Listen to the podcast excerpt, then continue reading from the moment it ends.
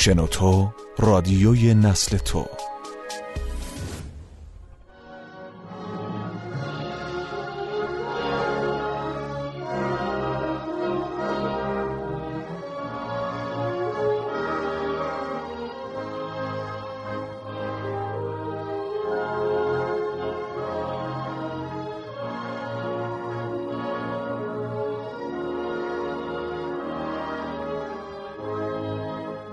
محاکمه آغاز می شود اثر آندری سینیافسکی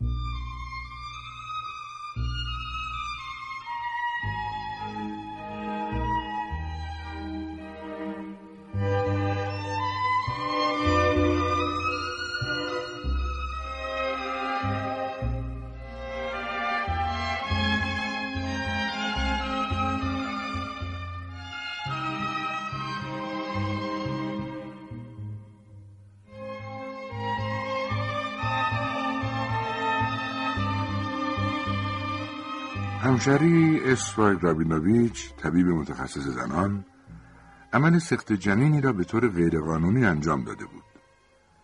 ولادیمیر پتروویچ گلوبوف در حالی که صفحات بازجویی را ورق می‌زد با بیزاری اخم کرد.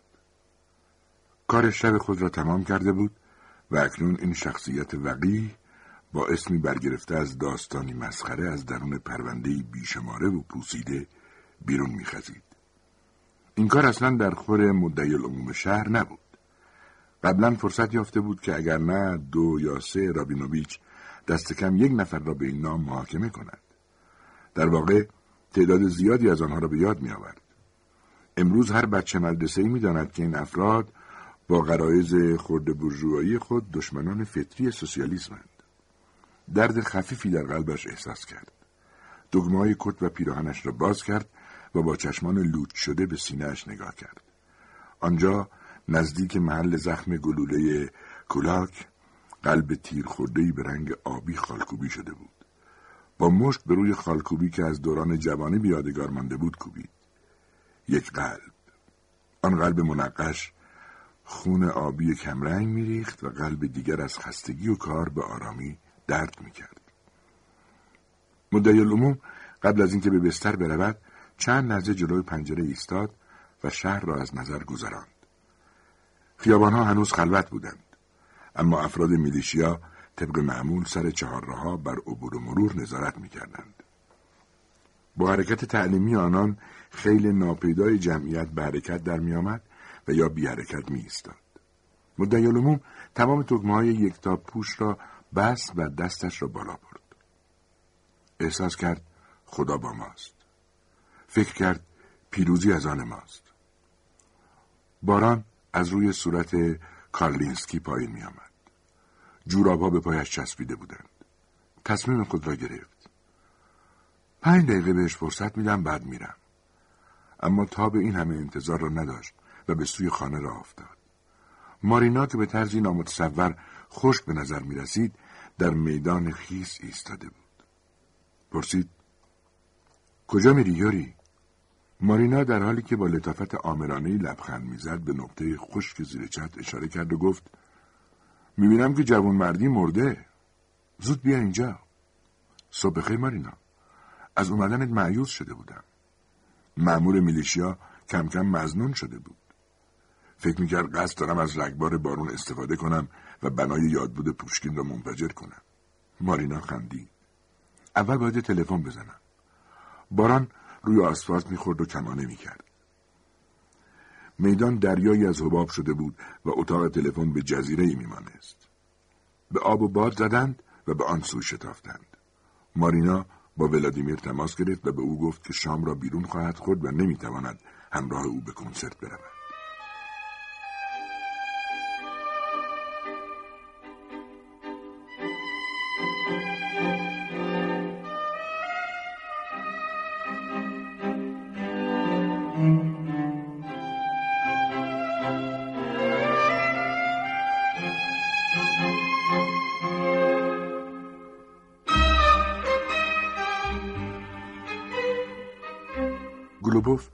در سکوت غیر طبیعی تلفن نفسی کشید و گفت مورش رو برده قطع شد ولی دیگر خبری از مارینا نبود در اتاق پهلویی سریوژا افعال زبان آلمانی را صرف می‌کرد. سریوژا یه لحظه بیا اینجا. با من کاری داشتی پدر؟ سخت کار می‌کنی مگه نه؟ من کارم رو تموم کردم. امروزم که روز تعطیل منه می‌تونی پیش من باشی. اول از این در اون در حرف می‌زنیم بعد میریم ماشین سواری. شبم میریم کنسرت. نظرت چیه؟ پس مارینا چی؟ مارینا نامادری سریوژا بود. مادرت با دوستی شام می‌خوره. خب موافقی؟ سریوژا اعتراضی نکرد. می‌خواستم ازت یه چیزی بپرسم سریوژا. چهارشنبه گذشته به انجمن خانه و مدرسه رفتم. همه طبق معمول از تو تعریف می‌کردن. فقط معلم تاریختون منو به گوشه کشید و تو گوشی گفت که باید مواظب باشیم. می‌گفت پسر شما سوالای عجیبی می‌کنه و به طور کلی نشونه از کنجکاوی بیمارگونه ای توش دیده میشه. مدل عموم مکسی کرد.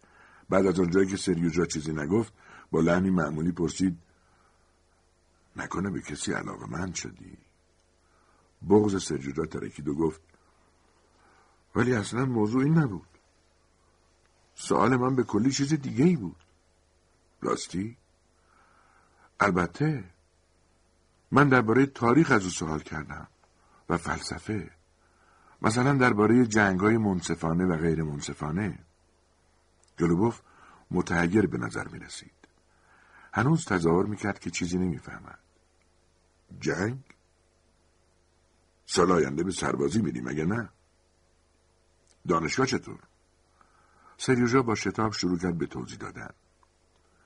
هیچ فکر شرماوری ذهن او را مخشوش نکرده بود.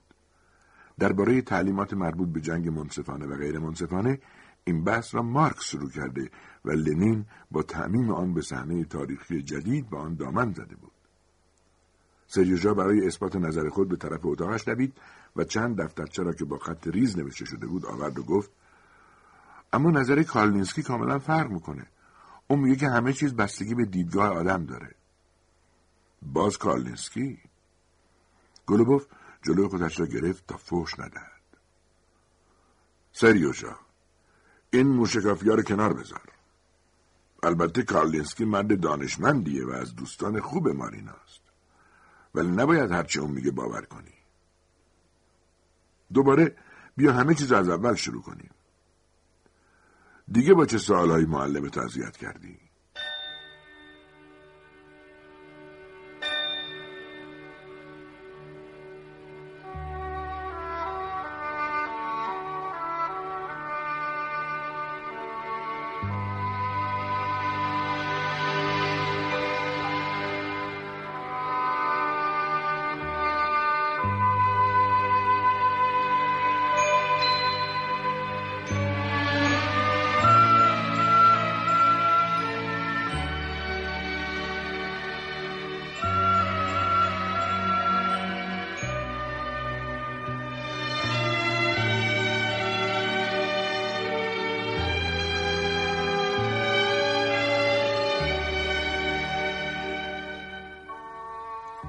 سریوژا و پدرش به درون تالار کنسرت رفتند. نوتهای موسیقی و آرشه های ویولون به حرکت در می آمدند.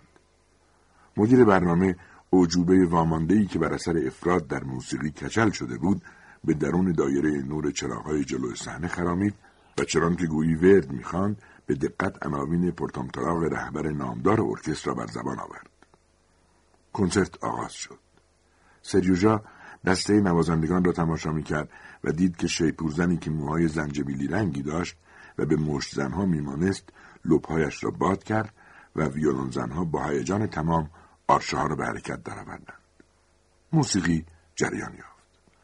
چون حوزچههایی از آب روغن آلود زنگار بسته به بیرون تراوید. بالا آمد. طوفانی و غرش از صحنه به درون تالار ریخت. سریوژا به فکر رعد و برق در کوچه های بیرون تالار افتاد و از شادی پیچ تاب خورد. موسیقی تصور شخصی او را از انقلاب بازسازی می کرد. سیلاب تمامی بورژوازی را به شیوهی قاطع در خود غرق می کرد. همسر یک ژنرال در لباس شب دست و پا می‌زد و سعی داشت از ستونی بالا برود اما سیل او را با خود برد حتی نوازندگان حالا تا گردن در آب فرو رفته بودند یک نفر راهنمای تالار سوار بر یک صندلی به دست رانده شد. امواج به دیوارها میکوبیدند. کیف دستی خانمها و بلیت های پاره شده در میان سایر چیزها بر آب شناور بودند. گلوبوف با صدای بلند گفت عجب موزیکی. این پروکوفیف یا خاچتوریان نیست که تو دوست داری. کلاسیک واقعیه. او هم مسئول این سیلاب شده بود اما آن را بهتر از سریوژا درک می‌کرد. آنچه گلوبوف را تکان داد این بود که موسیقی سیال به ابزار سازنده آن واگذار نشده بود بلکه مهار آن به دست رهبر ارکستر بود. گلوبوف دزدانه خود را به ردیف جلو رسانده بود. هرگز تا این حد به رهبر ارکستر نزدیک نشده بود. هرگز در نیافته بود که این کار چقدر دشوار است. تعجبی ندارد. فکرش را بکنید که آدم مجبور باشد همه را زیر نظر داشته باشد. از فلوت گرفته تا تبل بزرگ. و همه را وادار به نواختن نوایی واحد کند. عرق از چهاربند رهبر ارکستر سرازیر بود. فکش تکان می‌خورد و با هر مکس سینهاش خورخور می‌کرد و بالا میآمد. موسیقی بالا رفت و اوج گرفت. نهرها و آبشارها دیگر جریان نداشتند. مدتها بود که یخ زده بودند. تکه های یخ شناور به زیر می‌رفتند. به هم میخوردند و بر هم میساییدند. گویی اصر یخ دوباره برگشته بود. مدیر برنامه با قیافه بچگانه و صدای زنگدار اعلام کرد. تنفس!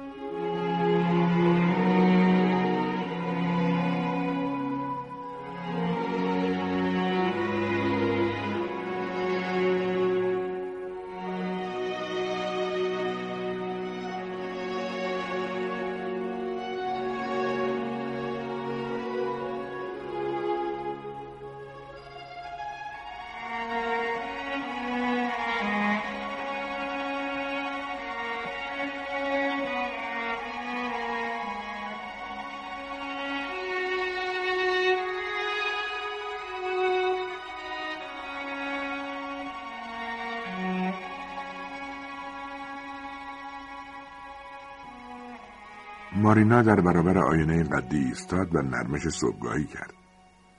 هجدهم سپتامبر بود و سی‌امین سالگرد تولدش. دسته‌گلی در گلدان قرار داشت. بالاتر جعبه های مقوایی بود و مجسمه نیمتنه ای از گچ. حدس زد هنگامی که خواب بوده شوهرش این برج و بارو را از هدایای تولد ساخته است. مثل همیشه سخاوتمندانه اما بی حساب خرید کرده بود. حتی تندیس گچی از رهبر نیز در میان آنها بود. شیرینی و عطر و دیگر وسایل که جای خود را داشت. مارینا در جشنی که به افتخار او ترتیب داده شده بود بسیار سرحال بود. به شوخی های کارلینسکی میخندید. غذا را توی بشقاب پهلویی ها انبار می‌کرد و از همه آنها میچشید. در همان حال به اشاره چشم زن خدمتکار را هدایت می‌کرد و در نتیجه همه از حضور مجلس او آگاه بودند و فقط برای او میخوردند و حرف می‌زدند و این باعث خوشنودی همه و خود او شده بود. همسر بازجو پرسید سریوژا کجاست؟ تمام بچه های مدرسه برای کمک به برداشت سیب زمینی بردن و پیش از آن که مارینا بگوید پسرخواندهاش آنجا نیست اسکرومینیخ پیش دستی کرد و گفت بوریس من حالا و همگان هوشیاری بوریس را که ده سالش بود تحسین کردند اسکرومینیخ به طور غیرمنتظره گفت امیدوارم دختر آینده مارینا رو برای بوریس من عقد کنی. یوری با خود فکر کرد او مطمئنا بچه دار نشده و با نگاهی به چهره بیاعتنای مارینا کاملا از این امر مطمئن شد. این خاصیت بازجو بود که هنوز بچه‌ای به وجود نیامده آنها را برای هم عقد می‌کرد. گلوبوف هم تعجب کرد. اسکرومینیخ عجب دیدی داشت و برای اینکه این راز دلپذیر را به این زودی فاش نکند گفت من شخصا طرفدار خانواده های بزرگ هستم. خودم هم از یه خانواده بزرگم. می‌تونید اعضای خانواده گلوبوف رو مثل قارچ توی سه مزرعه تو همه جا پیدا کنید. ما رو کشته و قتل عام کردن اما نمی‌تونن نسلمون رو بر بندازن برادر کوچیکم توی خاور دور سرهنگه برادر دیگم توی دریای خزر یه شرکت ماهیگیری رو اداره می‌کنه خواهرم توی لنینگراده و به تازگی پایان نامش پذیرفته میشه. گلوبوف حالا انگشتانش را یکی یکی باز می‌کرد. اول انگشت کوچک حالا به انگشت اشاره رسیده بود. انگشتی راست و محکم با ناخونی براق. این یکی احتمالا خود او بود. و هنوز افرادی هستند که ازدواج بدون فرزند رو توصیه می‌کنن روزنامه دیروز رو دیدین؟ همه سرمقاله رو به هوادارهای عقاید مالتوسی نوین اختصاص داده بودند. این عقاید تو غرب همه گیر شده و حتی اینجا هم هنوز گاهی به چیزی از این دست برمیخوریم. گلوبوف در حالی که روی لیوانها خم شده بود با بازجو پچ پچ می‌کرد. مهمانها به بشقابهایشان چشم دوخته بودند و حدس زدند که صحبت درباره سخت جنین باشد.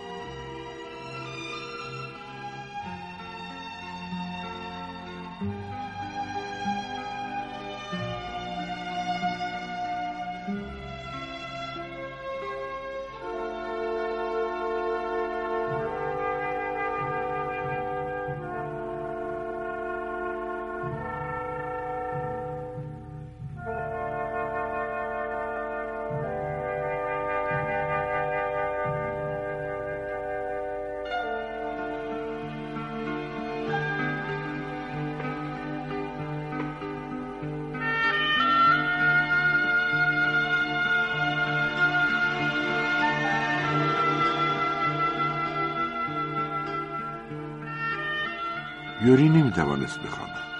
این روزها خوابش نمی‌برد. به یاد آورد که روزی باید بمیرد و خواب از چشمش پرید. معمولا وقتی که به پشت دراز می‌کشید این فکر برایش پیش میآمد. خطری زندگیش را تهدید نمی‌کرد. و اگر از خود مراقبت می‌کرد و سیگار را کنار میگذاشت و می‌توانست امیدوار باشد که اگر نگوییم چهل سال بیست یا سی سال دیگر به زندگی ادامه دهد. ولی فکر مرگ حتی اگر 25 یا چهل سال دیگر باشد کاملا تحمل ناپذیر بود. این فکر که در حالی که او دیگر زنده نیست دیگران به زندگی ادامه خواهند داد بسیار ترسناک بود. وقتی که بچه بود نسبت به فیلها حسادت می‌کرد. برای اینکه فیلها 150 سال عمر می‌کردند. می‌گویند که اردک ماهی دویست سال عمر می‌کند. وقتی که پدرش فوت کرد سرسام گرفت. فکر کرد که برای پدرش متاسف است. اما برای خودش متاسف بود. زیرا آن وقت بود که می‌فهمید خودش هم خواهد مرد. احساس اینکه دارد میمیرد اینکه در همان لحظه زندگی را ترک خواهد گفت سبب شد تا روی تخت بنشیند و چراغ را روشن کند. صرفه کرد و صرفه به یادش آورد که پس از مرگ دیگر صرفه نخواهد کرد. انگشتان مرتوبش صندلی کنار تخت را لمس کرد و احساس کرد که پس از اینکه او از این جهان برود صندلی هنوز آنجا خواهد بود. کسی وجود نداشت که بتواند با او درد دل کند. همه به او خواهند خندید و پیش خودشان می‌گویند من هم باید بمیرم. نمی‌توانست انتظار هیچ همدلی را داشته باشد. خودفریبی تنها راه گریز بود. علاج معقول آن بود. به هر چیزی که بتواند افکار را از این پوچی دیوانه کننده دور سازد باید توسل جست. بعضی مثل گلوبوف ها به دنبال سیاست می رفتند. بعضی ها به فکر کردن به کسی که به او علاقه دارند زمان را می گذرانند. یوری بلند شد و سیگاری آتش زد تا با کمک آن بتواند قبل از اینکه این کشف شخصی از فکرش بگریزد آن را مستحکم کند. همینطور که دود را از دهانش بیرون می‌داد احساس می‌کرد که زنده است. می‌دانست که دارد سیگار می‌کشد. در حالی که مردگان قادر به این کار نیستند. سپس در رخت خواب چنبات زد و احساس کرد که حالا می‌تواند خوب بخوابد و از روی رضایت لبخندی زد که از مدتها پیش به کسی نزده بود. احساس کرد که عمری بسیار دراز خواهد داشت. از همه بیشتر عمر خواهد کرد. شاید حتی هرگز نمیرد به هر حال چراغ را خاموش نکرد. گلوبوف برای پایان دادن به مهمانی به طرف گرامافون خسته رفت و با تظاهر به اینکه سکندری خورده است گرامافون را بر زمین انداخت. صفحه آن تکه تکه شده و شب نشینی به هم خورده بود. مارینا دیگر تحملش را از دست داده بود و به مجرد اینکه آخرین مهمان خداحافظی کرد اعلام جنگ داد. در ابتدا گلوبوف حملات او را با موفقیت نسبی دفع کرد. مارینا هم در جواب از مجسمه گچی و سخنرانی مبتزل او در سر میز شام و پچپچ او با اسکرومینیخ که تقریبا تمام طول شب ادامه داشت صحبت به میان آورد و سرانجام بدون اینکه فرصت تجدید قوا به گلوبوف بدهد به حمله همه جانبه دست زد. چهرش از خشم برافروخته تیغه گداخته شد که آماده ضربه زدن بود. و در همان حال تمام جسم او که مانند اجدری سهمگین بود با بیقراری به خود میپیچید. مارینا از تلافی شدید نمیترسید. دریافته بود که در جنگ ترحم به اندازه خیانت خطرناک است. و در جواب بعضی از حرفهای نیشدار گلوبوف گفت راستی خب تو هم باید بدونی که بچه در کار نیست. اونو انداختم. درست مانند انفجار اتمی در ابتدا تعیین تعداد قربانیان یا حدود تخریب ناممکن بود. همه چیز از صحنه زمین پاک شده بود و کسی برای جنگیدن باقی نمانده بود. اما همیشه دست کم جایی در هلوش منطقه یک نفر بازمانده پیدا خواهد شد. بازمانده برخاست خودش را تکان داد و در حالی که قاشق چایخوری را با انگشتانش میچرخاند سر پا ایستاد. بدون شک موج انفجار قاشق را از پنجره شکسته مغازه نقره سازی به درون آستین او پرتاب کرده بود. دید که غیر از این قاشق چایخوری چیز دیگری برایش نمانده نه خانواده و نه خانه ای. به تدریج همچنان که به خاطر می آورد که دخترش را که مدتها در انتظارش بوده در انفجار از دست داده و در حالی که قاشق را با افسردگی خم می کرد به یاد آورد که دو بار بیآبرو شده است. یک بار در مقام شوهر و یک بار هم در مقام مدعی العموم. سردرگم از اینکه باید چه عملی انجام دهد گفت چیکار کردی؟ و برای اینکه او را نکشد توی گوشش زد.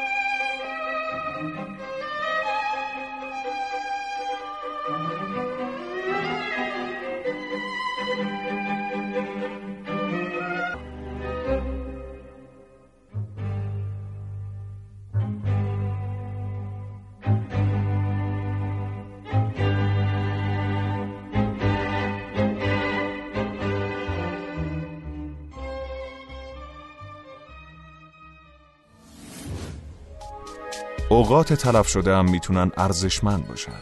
وقتی هزاران دقیقه شنیدنی سرگرم کننده همراه شماست. شنوتو دات کام